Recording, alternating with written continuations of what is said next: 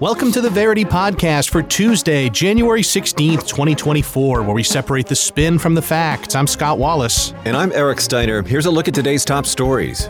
NATO is allegedly preparing for a Russian attack in 2025. William Lai wins Taiwan's presidential election. U.S. congressional leaders unveil a stopgap bill to avert a shutdown. Missiles hit a U.S. ship off Yemen's coast. North Korea claims to have tested a solid fuel hypersonic missile. Biden is reportedly running out of patience with Netanyahu. U.S. climate envoy John Kerry plans to step down. Frederik X is proclaimed King of Denmark. The White House warns Texas against blocking Border Patrol access. And the IMF warns AI could affect 40% of jobs. In our top story, the German military document says that NATO is preparing for a Russian attack in 2025. Here are the facts as agreed upon by Ukraine Ukrinform, Ukraine's Pravda, and U.S. News and World Report. NATO and Germany are preparing for a possible war with Russia in 2025, according to a German Defense Ministry document obtained by German publication BILD or BILD.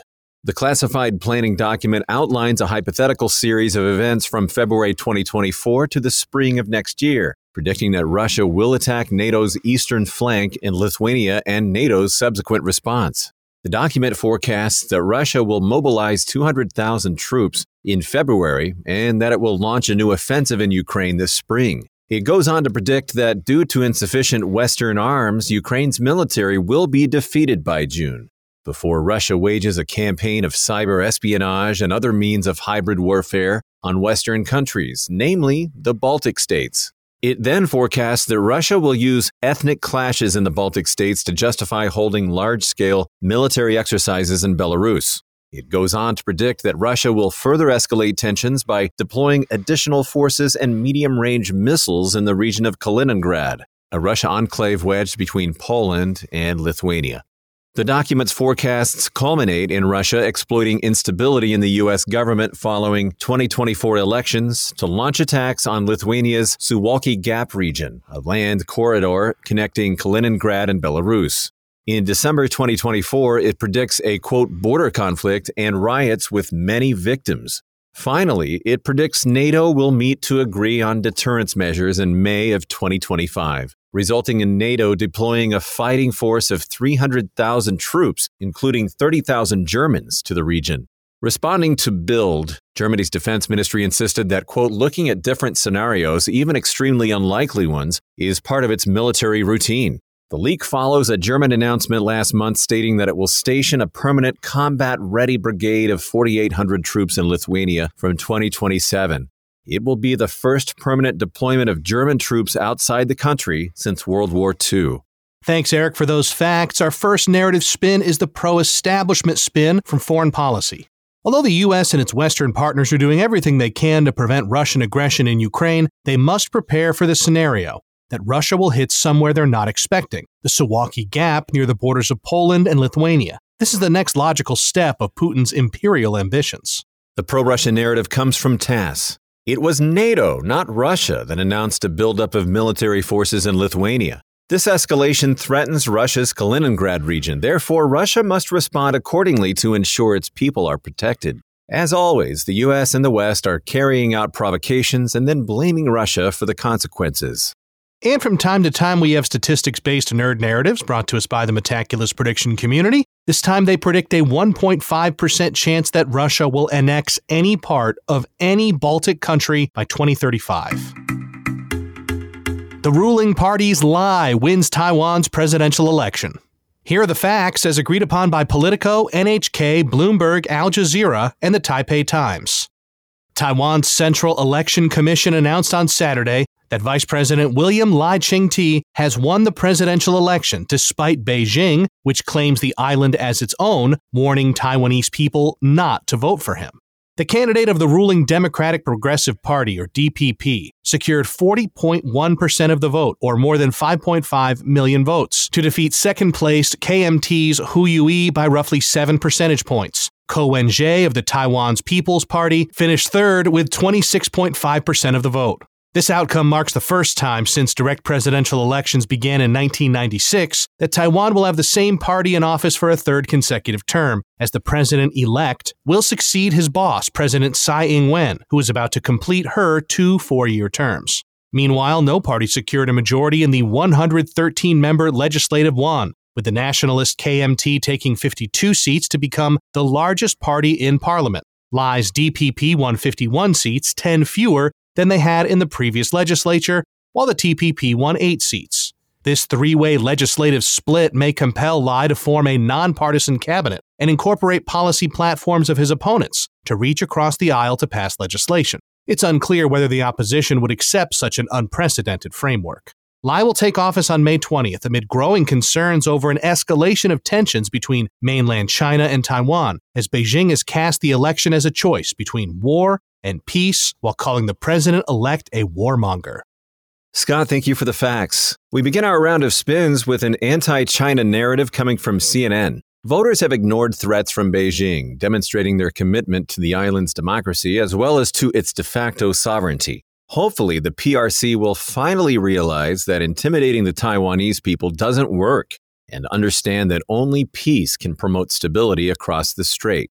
If not, then it's better for Taiwan to have bolstered defenses with other democratic nations.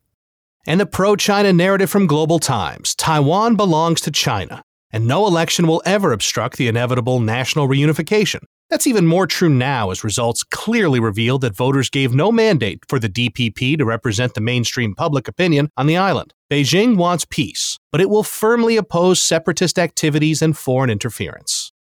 The nerds from Metaculus say there's a 13% chance that Taiwan will declare independence by 2035. U.S. congressional leaders present a stopgap bill to prevent a shutdown. Here are the facts as agreed upon by NPR Online News, Appropriations, CBS, Chuck Schumer's X account, and Politico. Leaders within the U.S. House and Senate on Sunday agreed on a bipartisan short term spending bill intended to extend federal funding of various agencies and prevent a partial government shutdown this Friday. The extension, titled the Further Additional Continuing Appropriations and Other Extensions Act 2024, would allow departments listed under Agriculture, Rural Development, Food and Drug Administration and related agencies, Energy and Water Development, Military, Veteran Affairs, and related agencies, as well as Transport, Housing, and Urban Development to receive funding until March 1st.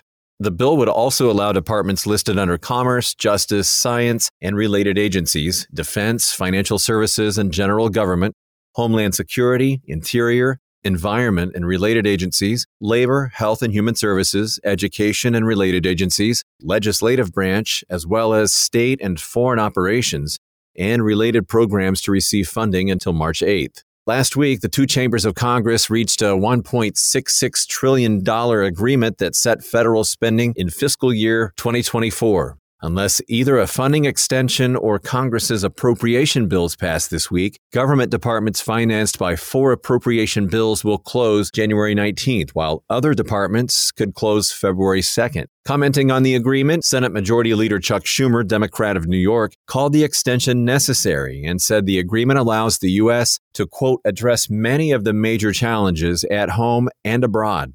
House Speaker Mike Johnson, Republican of Louisiana, during a Sunday conference call, said the extension was, quote, required to complete what House Republicans are working hard to achieve. Meanwhile, the GOP's House Freedom Caucus tweeted that the agreement is, quote, what surrender looks like.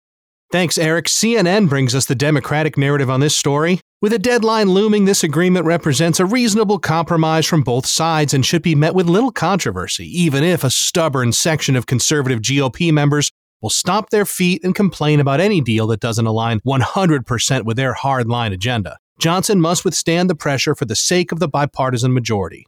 The Republican narrative comes from New York Post. Although the House GOP isn't united on everything, one matter it can coalesce around is the Biden administration's failed border security policies. So Johnson has successfully negotiated spending cuts into this bill, but he still must get more concessions from the Democrats in order to satisfy the right flank of the party and a nerd narrative from Metaculus, there's a 50% chance that the Republicans will win control of the U.S. House of Representatives in 2024.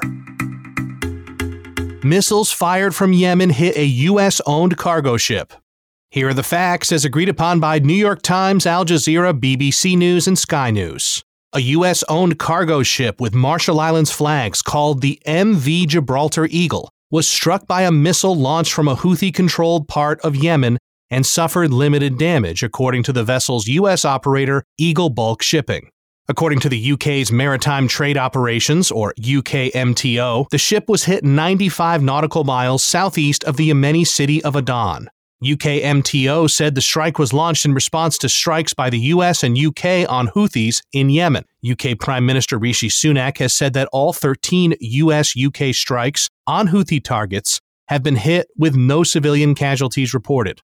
Following the incident, the U.S. Navy said there's a high degree of risk to commercial vehicles between the 12th parallel north and the 16th parallel north of the Red Sea, adding that ships should remain north of the 18th parallel north. The U.S. led strikes came in response to more than 24 Houthi strikes against commercial ships in the Red Sea. The Houthis have also launched unsuccessful attacks against U.S. Navy ships, including one missile fired at the USS Laboon destroyer ship Sunday, which was shot down by an American fighter jet. Although the U.S. last week knocked out around 30 Houthi sites, they reportedly still have about 75% of launch capacity left. Scott, thanks for the facts. The pro establishment narrative coming from BBC News. The Western Coalition has repeatedly warned the Houthi terrorists to not attack civilian cargo ships. Not only are these vessels non military ships, but many aren't even linked to Israel, despite the Houthis' claims. By forcing countries to reduce cargo shipments through the Red Sea, the Houthis are sabotaging the global economy, and they must be stopped. Middle East Eye brings us the establishment critical narrative. US and UK strikes aren't going to deter the Houthis, who are using their stated solidarity with Palestinians to legitimize themselves on the world stage. Instead, the West should focus on getting Israel to call off its siege of Gaza, because attempting to bomb the Houthis into acquiescence isn't likely to work. The nerds from Metaculus say there's a 50% chance that Yemen will no longer be classified as being in a state of civil war by January of 2028 man, you got to have some stones to uh, hit an American shipping vessel with a missile, knowing what the uh, oh, response could man. be. Wow. Yeah, I wonder if be. that was by accident. You know, if they're fire, I'm, I'm assuming the Houthi targeting capabilities is more Top Gun One, not Top Gun Maverick. You know, in terms of technology. I think it's the fentanyl laced cocaine is what's really oh, causing oh, that oh, so at least they're having fun. I'm yeah, glad, I'm glad to hear it. Yeah. Biden's patience with Netanyahu is running out. Here are the facts as agreed upon by Axios, New York Times, The Hill, The Times of Israel, BBC News, and Voice of America.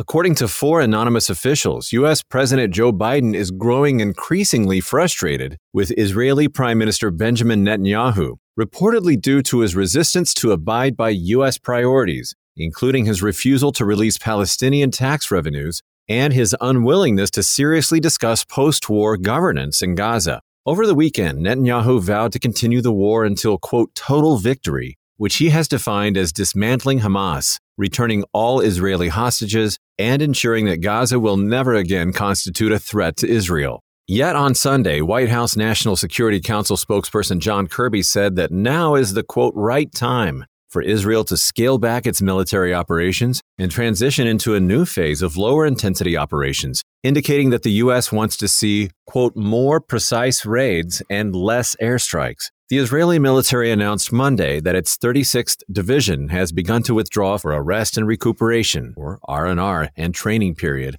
after which it will be decided if and where to redeploy them. Meanwhile, three other divisions remain in the Strip as Israeli forces continue to expand their ground operations, entering the Nuseirat refugee camp in central Gaza for the first time since the war began. Elsewhere, two Palestinians were arrested for allegedly ramming and stabbing attacks in Ranana, north of Tel Aviv, after one person was killed and 17 others injured on Monday. Police say both suspects are from Hebron, West Bank, and legally entered Israel.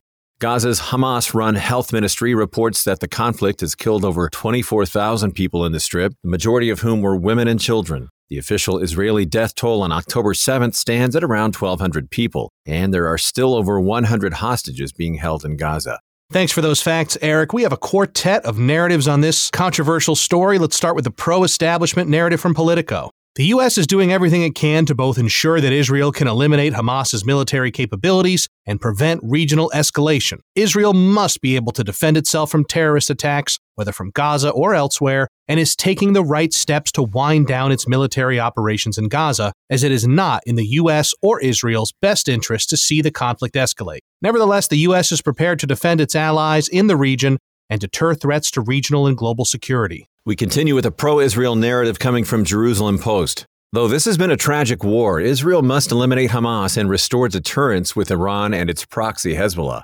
Hezbollah is a terrorist army with far greater military capabilities than Hamas, and Israel cannot allow its citizens residing in the north to live under the constant threat of terrorist attacks. The UN resolution that ended the 2006 war with Hezbollah has failed to ensure Israel's security, and if some sort of new arrangement is not made, Israel will be forced to intervene. Likewise, in Gaza, Hamas's military capabilities must be eliminated to ensure Israel's security. And the pro Palestine narrative comes from Middle East Eye. Israel continues to demonstrate that its war is not against Hamas or Hezbollah, but against the Palestinian and Lebanese people as a whole. Though the U.S., Israel's biggest ally, wants to minimize the war's intensity, it must instead exert more pressure to end the war completely. Finally, there's a nerd narrative for this story coming from Metaculus. It says there's a 50% chance that there will be at least 35,300 Palestinian civilian deaths in the Israel Gaza conflict before July 1st, 2024. And another rocket propelled news North Korea claims a solid fuel hypersonic missile test. Here are the facts as agreed upon by Time Magazine, Al Jazeera, and UPI. South Korea's military said Sunday it detected the first missile test of the year by the North. Pyongyang commented on Monday that it had successfully test fired a new ballistic missile with a hypersonic, maneuverable warhead. According to the North, this was the first test of a solid fuel hypersonic intermediate range ballistic missile, or IRBM. According to military authorities from South Korea and Japan, the IRBM was fired from a location near Pyongyang and traveled eastward before it crashed in the waters between North Korea and Japan.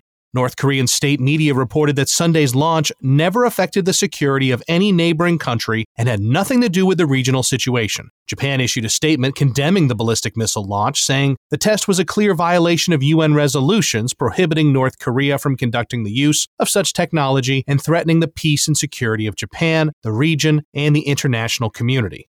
North Korea's missile and nuclear weapons programs have achieved many breakthroughs in technology in recent years. IRBM technology is particularly difficult to intercept since it travels at more than five times the speed of sound and is agile. In November, the North launched and successfully placed its first military reconnaissance satellite in orbit. By 2024, it intends to launch three more. Thanks for laying out the facts, Scott. The first spin is narrative A coming from the Japan Times. Because of Pyongyang's increased military cooperation with Moscow, the recent launch sends a powerful message far beyond the Korean Peninsula and the region. This Russian North Korean partnership can be seen on the ground in Ukraine, where Russia has employed North Korean weapons while also giving advanced rocket technology to the North. This creates a hazardous precedent, potentially jeopardizing world peace and security. Counter that with narrative B from KCNA Watch. North Korea continues to test and develop its defenses against Washington and Seoul's military provocations. South Korea and the U.S. risk nuclear war by holding multiple military exercises along the North Korean border and in the border region. By bringing in new military assets such as aircraft carriers, nuclear submarines, and strategic heavy bombers, this is threatening not only North Korea but also regional peace and stability. Pyongyang has every right to counter these provocations by expanding its defensive military capabilities. And finally, Metaculus chimes in with their nerd narrative. It says there's a 15% chance there will be a full scale war between North Korea and South Korea by 2050. Climate envoy John Kerry is leaving the Biden administration. Here are the facts as agreed upon by New York Times, Al Jazeera, Business Insider, USA Today, and BBC News. John Kerry, the U.S. Special Envoy for Climate since early 2021, will be stepping down before spring, according to several published reports. Unnamed officials told the media Kerry announced his resignation to Democratic President Joe Biden on Wednesday, and Kerry's staff was informed Saturday. The former Secretary of State under President Barack Obama and U.S. Senator from Massachusetts is expected to help with Biden's 2024 reelection campaign. Kerry, who was one of the leading creators of the 2015 Paris Climate Accords, will be leaving a role that was specifically created for him to represent the U.S. across the world in climate change matters. More recently, Kerry, during the COP28 climate summit in Dubai, helped negotiate an agreement between countries to reduce consumption of fossil fuels. Kerry also worked closely with his Chinese counterpart, Xie Zhenhua, to get the two countries, the most significant global emitters of greenhouse gases, to cooperate on a plan to triple renewable energy worldwide by 2030.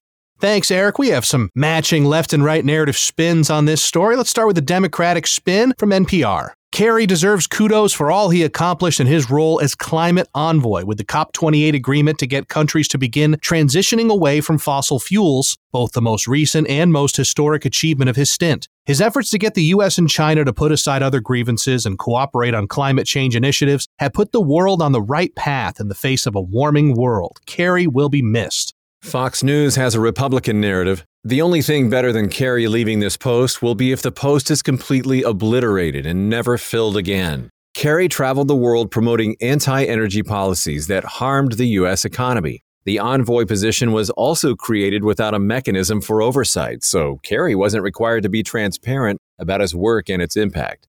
His departure is welcome news for American consumers and businesses. In a nerd narrative from Metaculus, there's an 80% chance that the U.S. will withdraw from the Paris Climate Agreement before the year 2029, if a Republican wins the 2024 U.S. presidential election. Frederik X is proclaimed the new King of Denmark. Here are the facts as agreed upon by BBC News, CNN, Time Magazine, Reuters, Al Jazeera, and The Guardian.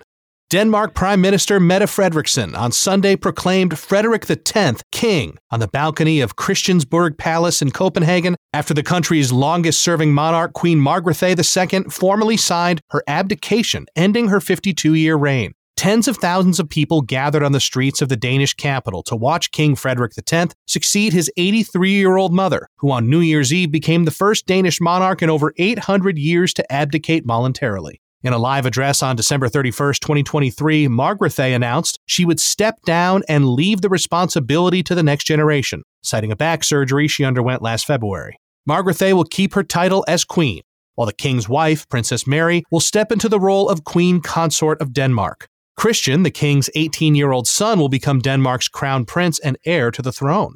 While the royal family's duties are largely ceremonial, Frederik and Mary have made modernizing the Danish monarchy and using their position to fight for global issues, including sustainability and the rights of girls and women, their priority. According to surveys conducted after Margrethe declared her abdication, 82% of Danes expressed confidence in King Frederik X's ability to perform well in his new role, while 86% shared the same positive outlook about Mary. Scott, thanks for those facts. The first spin is narrative A, and it comes from New York Times. Denmark is entering a new era. With high approval ratings, this down to earth king, who embraces environmental issues, sends his children to state schools and shops and dines in public like a commoner, will make one of Europe's oldest monarchies more accessible, popular, and relevant to its people. The local of Denmark brings us narrative B. Denmark is a democracy. The monarchy doesn't fit, and this is the perfect time to consider getting rid of it the very least, the royals should be stripped of their constitutional powers, including the necessity for the king's signature on parliamentary acts. The nerds from Metaculus say there's a 50% chance that Denmark will rank at least 14th in GDP per capita, or PPP, in 2030. Were wooden shoes a real thing? I just thinking through that in my childhood, I feel like wooden shoes in this part of Europe was a big deal. But how does that even work? I don't know. It's funny. I had this conversation uh, just a few days ago. I was in a store or whatever, and there was a pair of wooden shoes there. They were like super old and like used, like they had been worn. I was, I was like, well, maybe, maybe, maybe wooden shoes were a real thing. Maybe these are like really from Denmark or something. I don't see the practicality. And again, change my mind, please. Right, but, uh, right, right. But I, but but uh, they're going to have to be orthotics. I mean, the worst thing you'd have to do is call Terminix to make sure your shoes. Oh my lasted. gosh! If you got an infestation, yeah, if you got some termites. carpenter ants oh, in, your, in, your, in, your, shoes, although that would make them breathe a little better. So maybe that's, that's a good thing. Yeah, this is true. Uh, we'll, we'll again, we'll workshop this whole yeah, thing. Let's do this. Next up, the White House warns Texas against blocking Border Patrol access. Here are the facts as agreed upon by CBS, PBS NewsHour, and Associated Press. The White House on Sunday reportedly issued a letter to Texas Attorney General Ken Paxton to allow U.S. Border Patrol access to the crossing with Mexico near the border town of Eagle Pass before this Wednesday.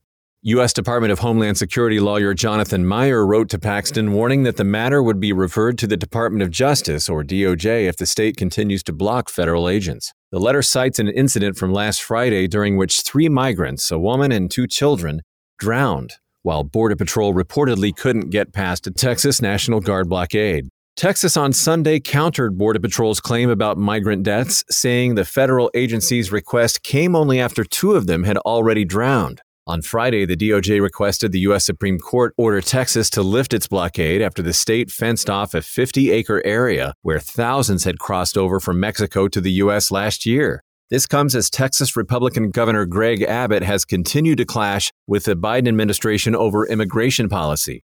The blockade is part of Operation Lone Star, which Abbott says is aimed at minimizing illegal crossings. Thanks, Eric. Again, political narratives on this story, unsurprisingly. Let's start with the Democratic narrative. From The Guardian Abbott is just ratcheting up fear in the run up to the 2024 U.S. election because current migrant crossings hardly compare to the huge numbers recorded in the early 2000s. The unprecedented blocking of federal agents in the name of tightening border control hides the fact that the current uptick in illegal crossings began before Biden's election. Abbott is playing politics and feeding the border security industry. And Fox News counters with a Republican narrative. It says Biden is completely ignoring the immigration crisis. Given the lackluster efforts to deport illegal aliens, what is the true function of the Border Patrol? The quote, ignoring and enabling cycle is plaguing the U.S. southern border. This is a massive crisis for the U.S. that the Biden administration is failing tremendously. And a nerd narrative from Metaculus, there's a 50% chance that 41.7% of U.S. Hispanic or Latino voters will vote Republican in 2024. Our final story the IMF warns AI could affect 40% of jobs and worsen inequality. Here are the facts as agreed upon by BBC News, CNN, The Guardian, The Independent, and CNBC. According to a new analysis by the International Monetary Fund published ahead of the World Economic Forum in Davos, Switzerland, AI will hit roughly 4 in 10 jobs worldwide and most likely deepen overall inequality among countries. Managing Director Kristalina Georgieva detailed on Sunday that as much as 3 in 5 jobs could be affected in more advanced economies partly due to their higher proportion of white collar jobs adding that around only half of those may benefit from the technological revolution. Comparatively, AI exposure has been estimated to be at 40% in emerging market economies, including China, India, and Brazil, and 26% for low income nations. Highly exposed jobs with low complementarity, such as in telemarketing, are those that have a higher potential for being taken by AI. Georgieva further argued that unlike previous technological revolutions, AI will have the ability to impact high skilled jobs, Regarding inequality, she stressed that developed economies may adapt quicker than developing nations, while younger workers may adapt easier than older workers. Given the reported troubling trend, the IMF urged policymakers to implement extensive social safety nets and provide job retraining programs for vulnerable workers to prevent resulting social tensions. This comes as Goldman Sachs previously warned that generative AI could impact up to 300 million jobs globally, though recognizing that the technology could improve labor productivity and growth and even boost gross domestic product by 7%. Those were the facts, in our first spin as a pro establishment narrative coming from Newsweek. It's a matter of fact that there's no way back to the pre AI era, and some human jobs will be destroyed, especially as companies want to maximize efficiency. However, this must not come at the expense of the livelihood of hundreds of millions of workers. As recommended by institutions like the IMF, governments worldwide must implement regulations to ensure that integrating this technology won't cause unemployment surges.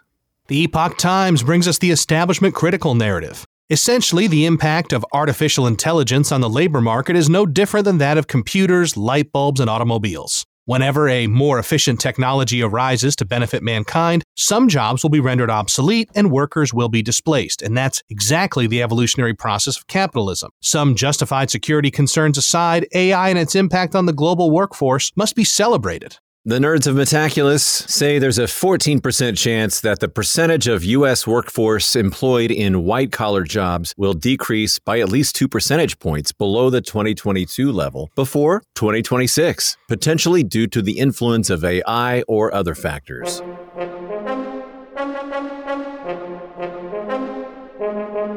Thanks for listening to the Verity Podcast for Tuesday, January 16th, 2024. Each day, we use machine learning to read about 5,000 articles from about 100 newspapers and figure out which ones are about the same stories. For each major story, our editorial team then extracts both the key facts that all articles agree on and the key narratives where the articles differ. Find out more at Verity.news and download the Verity app on the Apple App Store or Google Play. For Scott Wallace, I'm Eric Steiner inviting you to join us next time on the Verity Podcast.